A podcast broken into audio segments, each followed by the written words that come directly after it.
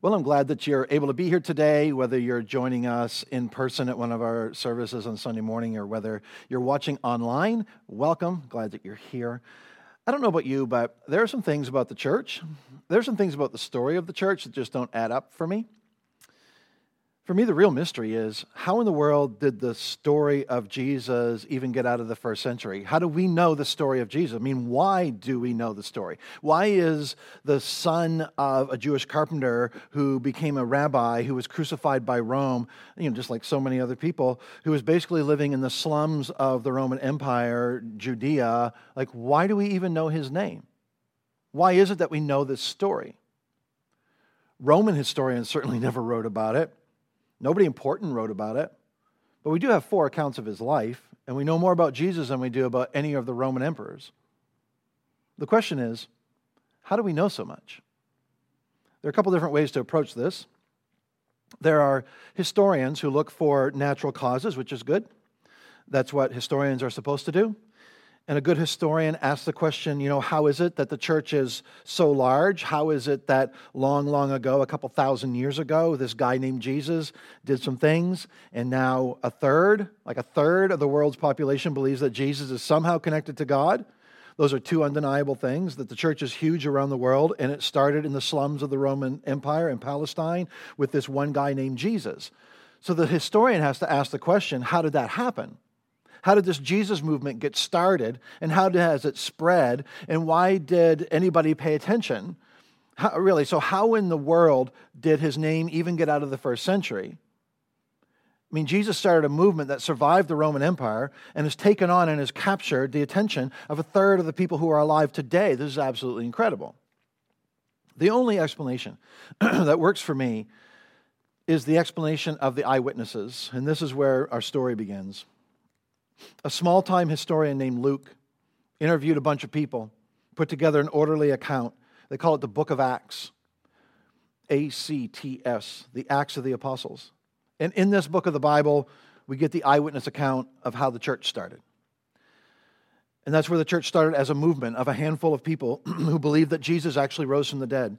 they live in the city outside the walls where he was actually crucified. They're living in the city of Jerusalem, outside of the walls where he actually rose from the dead. And they were eyewitnesses about two months after his resurrection, about two weeks after he went into the heavens. About 120 of these eyewitnesses went out into the streets of Jerusalem in Acts chapters 1 and 2, and they begin to proclaim that Jesus is the risen Son of God, that Jesus is the Messiah, the Christ, the promised one, the Son of the living God, and that he was raised from the dead. And Luke tells us the story he, that the church got started on that day when they began to preach that message, and about 3,000 people became Christians. They didn't call them that yet. About 3,000 people embraced the idea that Jesus was the Christ, the Son of the living God, that he'd risen from the dead.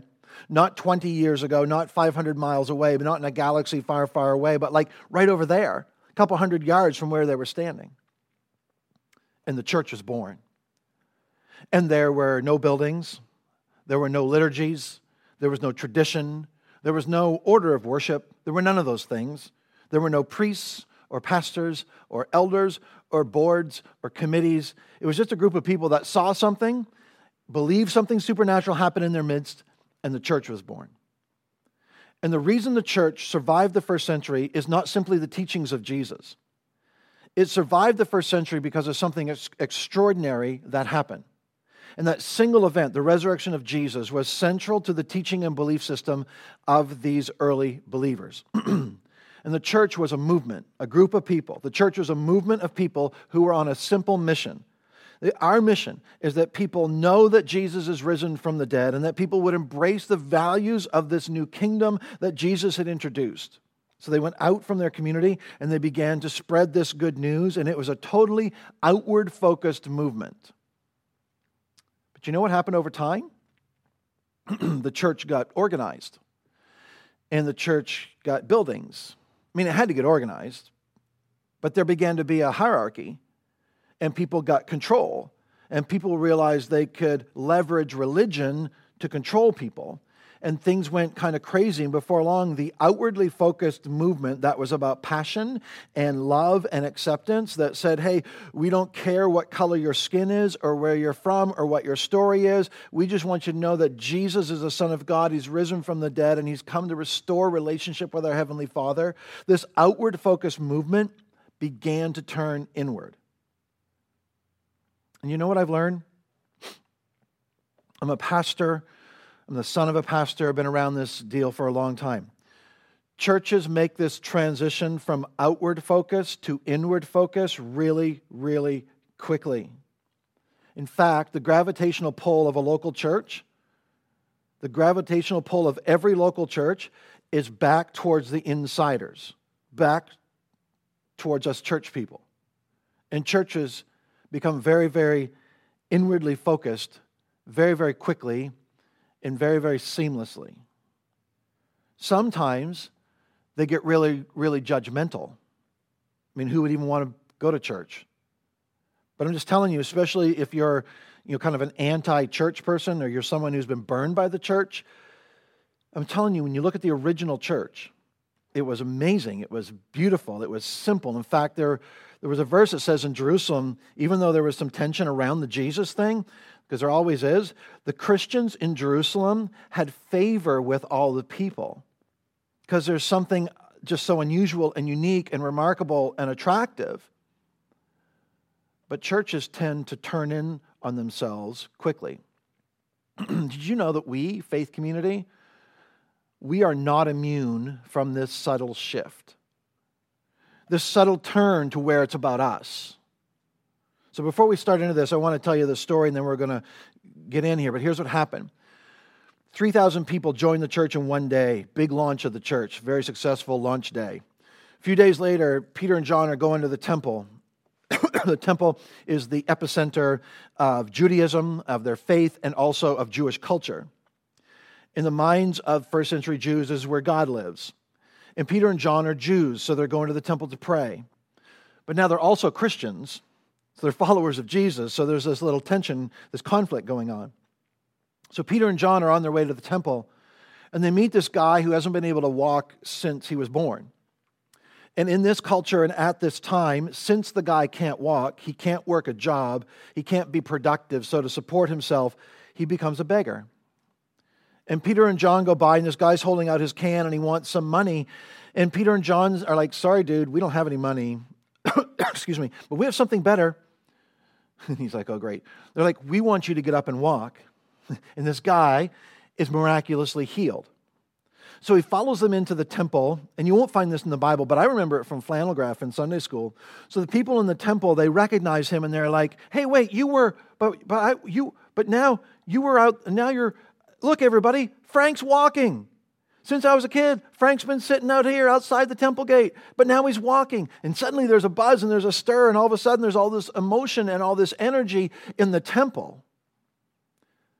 It was one thing for, for Peter when, when Peter was creating havoc out on the streets, that was one thing. But now he and John are creating problems in the temple.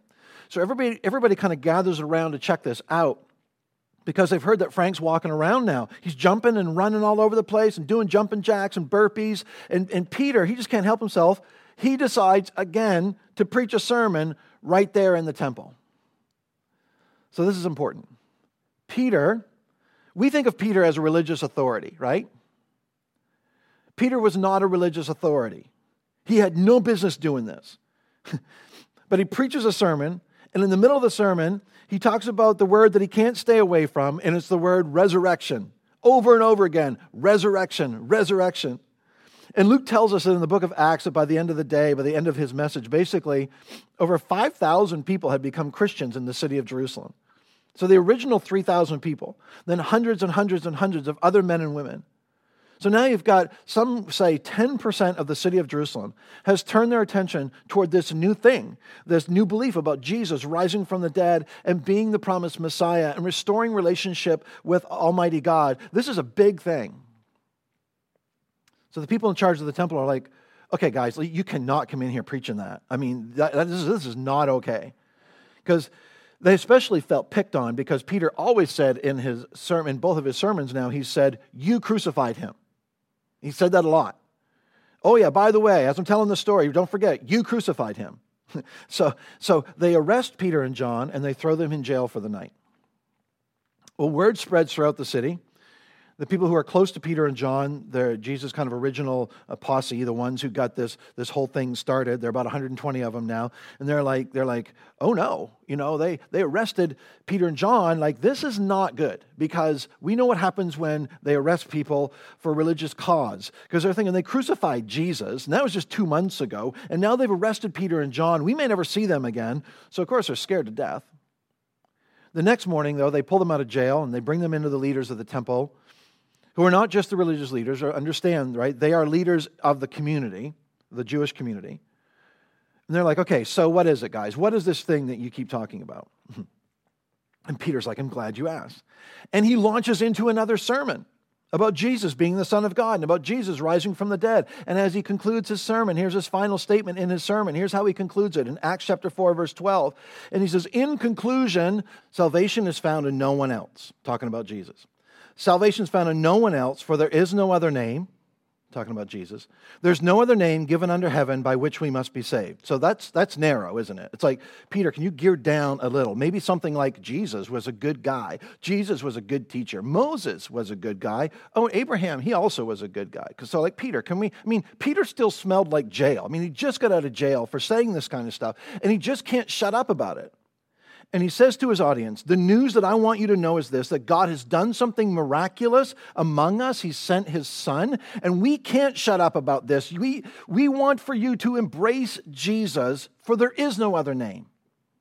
And this really bugs the leaders of the temple, the leaders of the Jewish people. But what was about to become a big problem was the guy that had been healed. Remember him?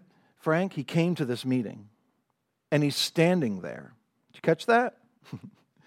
Everybody knew this was a miracle, and they can't exactly punish the miracle worker, right? Goes on from there, verse 13. and they saw the courage of Peter and John, realized they were unschooled and ordinary men. They were astonished and took note that these men had been with Jesus. But since they could see the man who had been healed standing there with them, this was like his second day of standing. Yesterday afternoon, guys, I was not a stander. This yesterday afternoon, I became a stander and I'm still standing. I bet he didn't even go to bed that night. I bet he just kept walking around. I mean, what would you do, right? So he's standing there with them and there was nothing they could say. So they say to Peter and John, Peter, John, okay, we're going to let you go, but you just need to kind of shut up about this, okay? Uh, we don't want to hear it uh, don't come in here anymore with this kind of ridiculous teaching. Don't talk about Jesus. Don't talk about the resurrection. Don't be blaming us for crucifying him. That's enough of that. Just keep your mouths shut and we're going to let you go. Peter looks at them, fresh out of jail, and says, Tell you what, you got to do what you got to do, and we got to do what we got to do. We cannot stop talking about what we've seen. So they take off through the streets and they find their group, Mary and James and Bartholomew and all the other disciples and the people that have become followers, and they get with them, and everybody breathes a sigh of relief because they really weren't sure if they'd see Peter and John again. then Luke tells us they pray. I'm going to show you the prayer in just a minute, but if we can just imagine, how would you respond to this one? And I'll tell you how I think how I think I would respond, but how would you respond? Because you almost lost your number one guy, and your number two guy. You almost lost Peter and John. They spend the night in jail. They barely escape with their lives. So, what are you going to pray for? I think I know how we would pray because we're Americans. We would pray the kind of prayers that we always pray.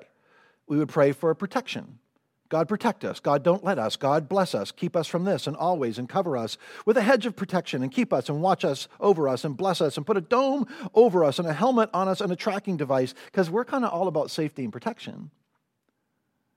And then we'd probably recommend that Peter and John tone down the rhetoric. So, like, Peter, uh, here's what would help no more talk about the resurrection. Let's just lay low. Knock off the resurrection talk for a little while. John, why don't you, you know, talk about love? Peter, maybe you could do some teaching on prayer. Uh, do that thing maybe about blessed are the peacemakers, because we never really knew what that meant anyway. But people are, you know, used to going to church and not knowing what they're talking about. So just tone down the rhetoric and let's lay low for a little while. And when this thing blows over, then you can ramp it back up if you want. You can test it out on some focus groups and with the Jesus talk and on the resurrection and all that. But so for now, no more of this. This just bothers people.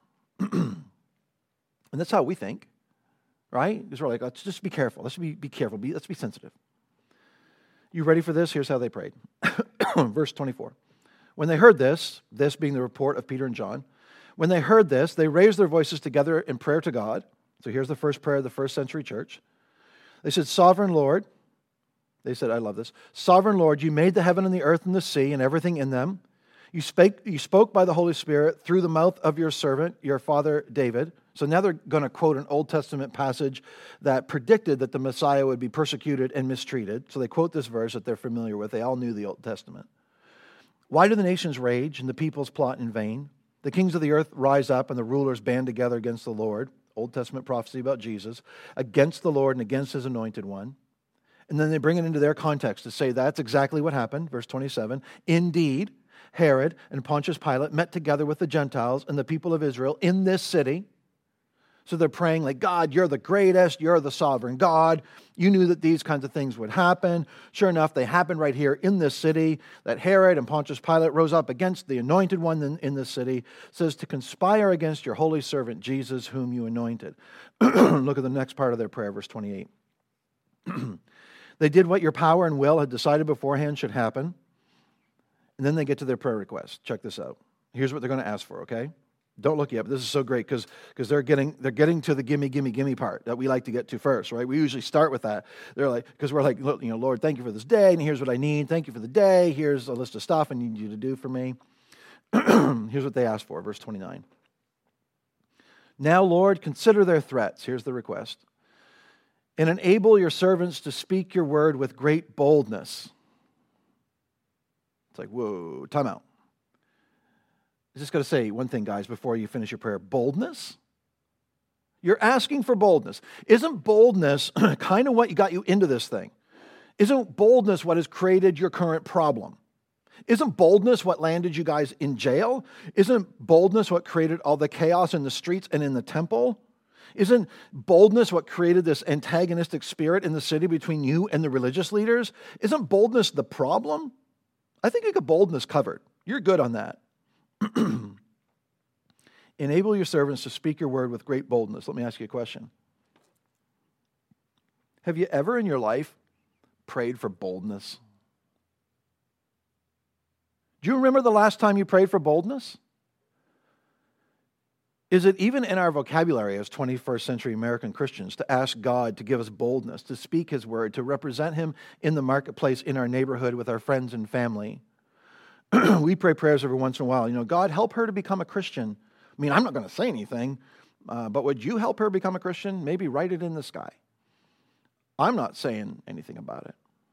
Oh, and just so we're clear, I'm not, I'm not saying pray for weirdness, okay? I want to be 100% clear on that. I'm not saying, God, give us more weirdness. Uh, we got plenty of that. I'm talking about boldness. Have you ever really considered this? Listen, do you know why the message of Jesus got to the 21st century? It's because the first century Christians had and prayed for boldness. That was the first thing they asked for. then they asked for something even more extreme. Check this out, verse 30. Stretch out your hand to heal and perform signs and wonders through the name of your holy servant Jesus. What if you began to pray your version of this? God, would you please stretch out your hand to do something through me? In my secular community, among my unbelieving friends, among my anti church friends and family, among my friends who've been burned by religion, among my friends who are so smart I can't convince them with my own power. God, would you be willing to stretch out your hand and do something unusual, not for my benefit, not in the church, but for the benefit of those who don't yet believe? Let me just ask you can you imagine what would happen in our church, in our churches, in our community? Can you imagine what would happen if Christians in our churches began to add to, because I'm not even suggesting that you subtract from your prayers. I'm just saying, you know, pray for all the things you've been praying for. But if we began to add to our prayers, God, thank you for this day. Help me on my test. Pray that my face won't break out before my date this weekend. Pray that I'll get married someday soon. Pray I'll get a better job. Let pray for nice weather on the weekend. And would you give me boldness? Would you give me boldness with my friends? Would you give me boldness with my family? Would you give me boldness so that I would see opportunities and take those opportunities? Because I'm not a bold person, God, but would you give me boldness? And would you stretch out your hand and would you do something through me in my sphere of influence that would possibly get my friends who have just written you off and written the church off? Would you do something that might get them to possibly give you another look and give you a second chance? Can you imagine what would happen if we began to pray like these first century believers? I'll tell you what will happen. You will see more opportunities because we see what we're looking for. And when you begin to pray, and I begin to pray, God, make me bolder, and God, give me opportunities, and God, stretch out your hand, you are going to see, see things you haven't seen before. And perhaps God's going to do some things that God would not have done otherwise through you.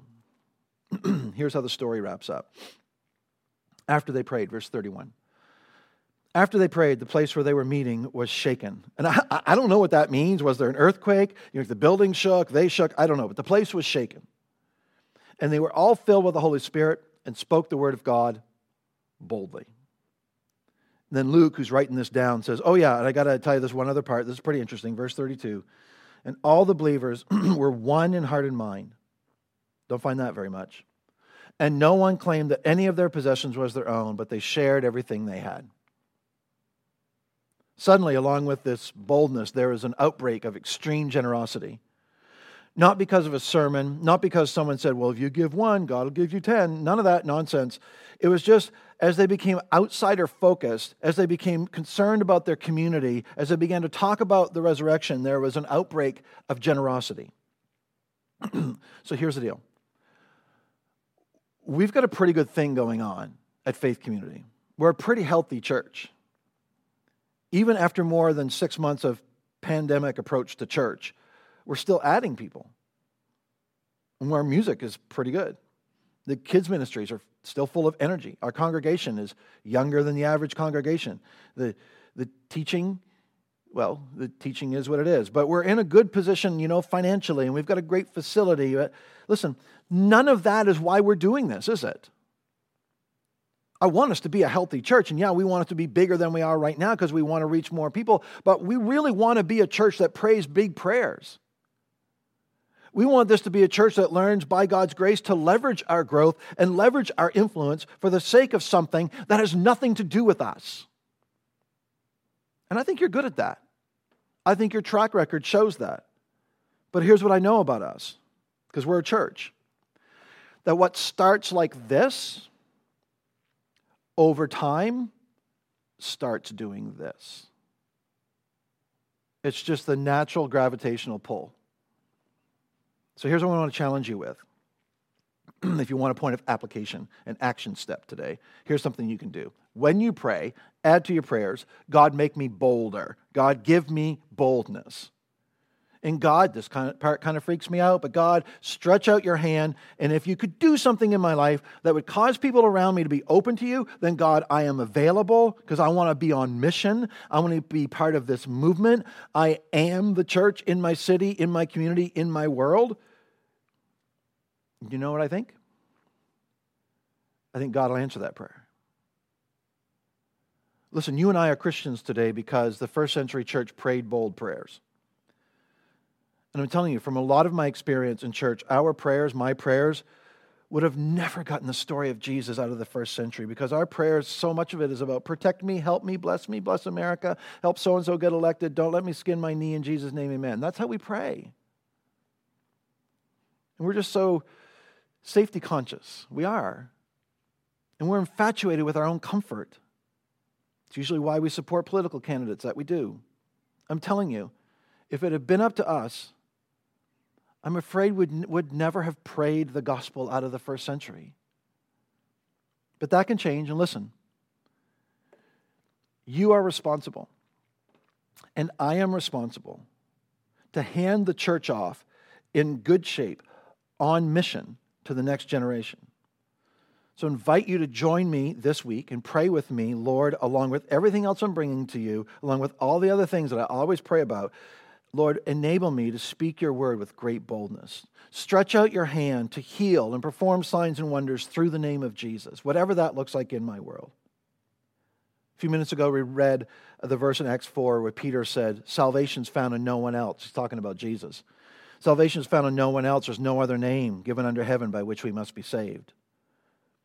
So, right now, I actually want to stop and, and just pause here and give you a moment in time to where you, where you can transfer your trust in your own ability to be good enough to somehow make it to heaven, to where you trust in the death of Christ as a payment for your sin and the resurrection of Jesus as the bridge to lead you to a relationship with your Heavenly Father. So I'm going to do this because I think it's important to have a moment in time, a date and place where you can refer back to maybe in years from now, where you can look back and say, Yeah, I remember that. I remember that day. I remember the people around me. I remember, I remember. So I want to give you a chance to say, I'm making the decision today to transfer my trust from my effort to be good enough to somehow be in good standing with God. I'm transferring all of my trust to the belief that Jesus did all this for me. I'm no longer going to trust in my ability, my efforts to be in good standing with God. From here on out, my trust is in the fact that Jesus has been the sacrifice for me, and I'm fully trusting in Him as the basis for my right standing with God. So if you're at the point where you'd like to do that, I'd like you to join me in a prayer. You can change the words, you can pray with your eyes open or closed, doesn't matter. I just want to give you an opportunity to have a moment where you can look back and say, That was the day. That was the day I made that transition from trusting in myself to trusting fully in Christ. So, would you just pray this with me? Would you just say something like, Heavenly Father, I believe. I believe Jesus is the Savior. I believe He came to be my Savior. I believe that when He died, He died for my sin. I believe that I can have a right standing with you through what he did. So today I'm placing all of my trust on Christ's death on the cross as a full payment for my sin. Thank you for the forgiveness of sin. Thank you for welcoming, welcoming me into your family. And thank you for leading me on this path to believing in and following your son, Jesus. now, this is kind of important. If you prayed this prayer with me just now, would you do this? If you're here with us in person, would you take 30 seconds, fill out a Connect card that's in a seat back near you, and on the back of that card, just check off the box that says, Today I became a follower of Jesus and I'd like to know more about my next steps. Make sure you include your email address, and I'll reach out to you this week. If you're with us at Church Online, just, just click on the tab uh, that says Connect and open the Connect card there. And again, check that box that says, Today I became a follower of Jesus and would like to know more about my next steps, and I'll reach out to you this week.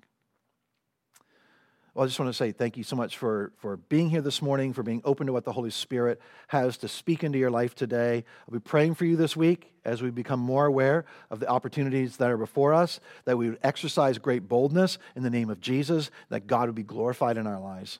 Now let's go with boldness and be the church.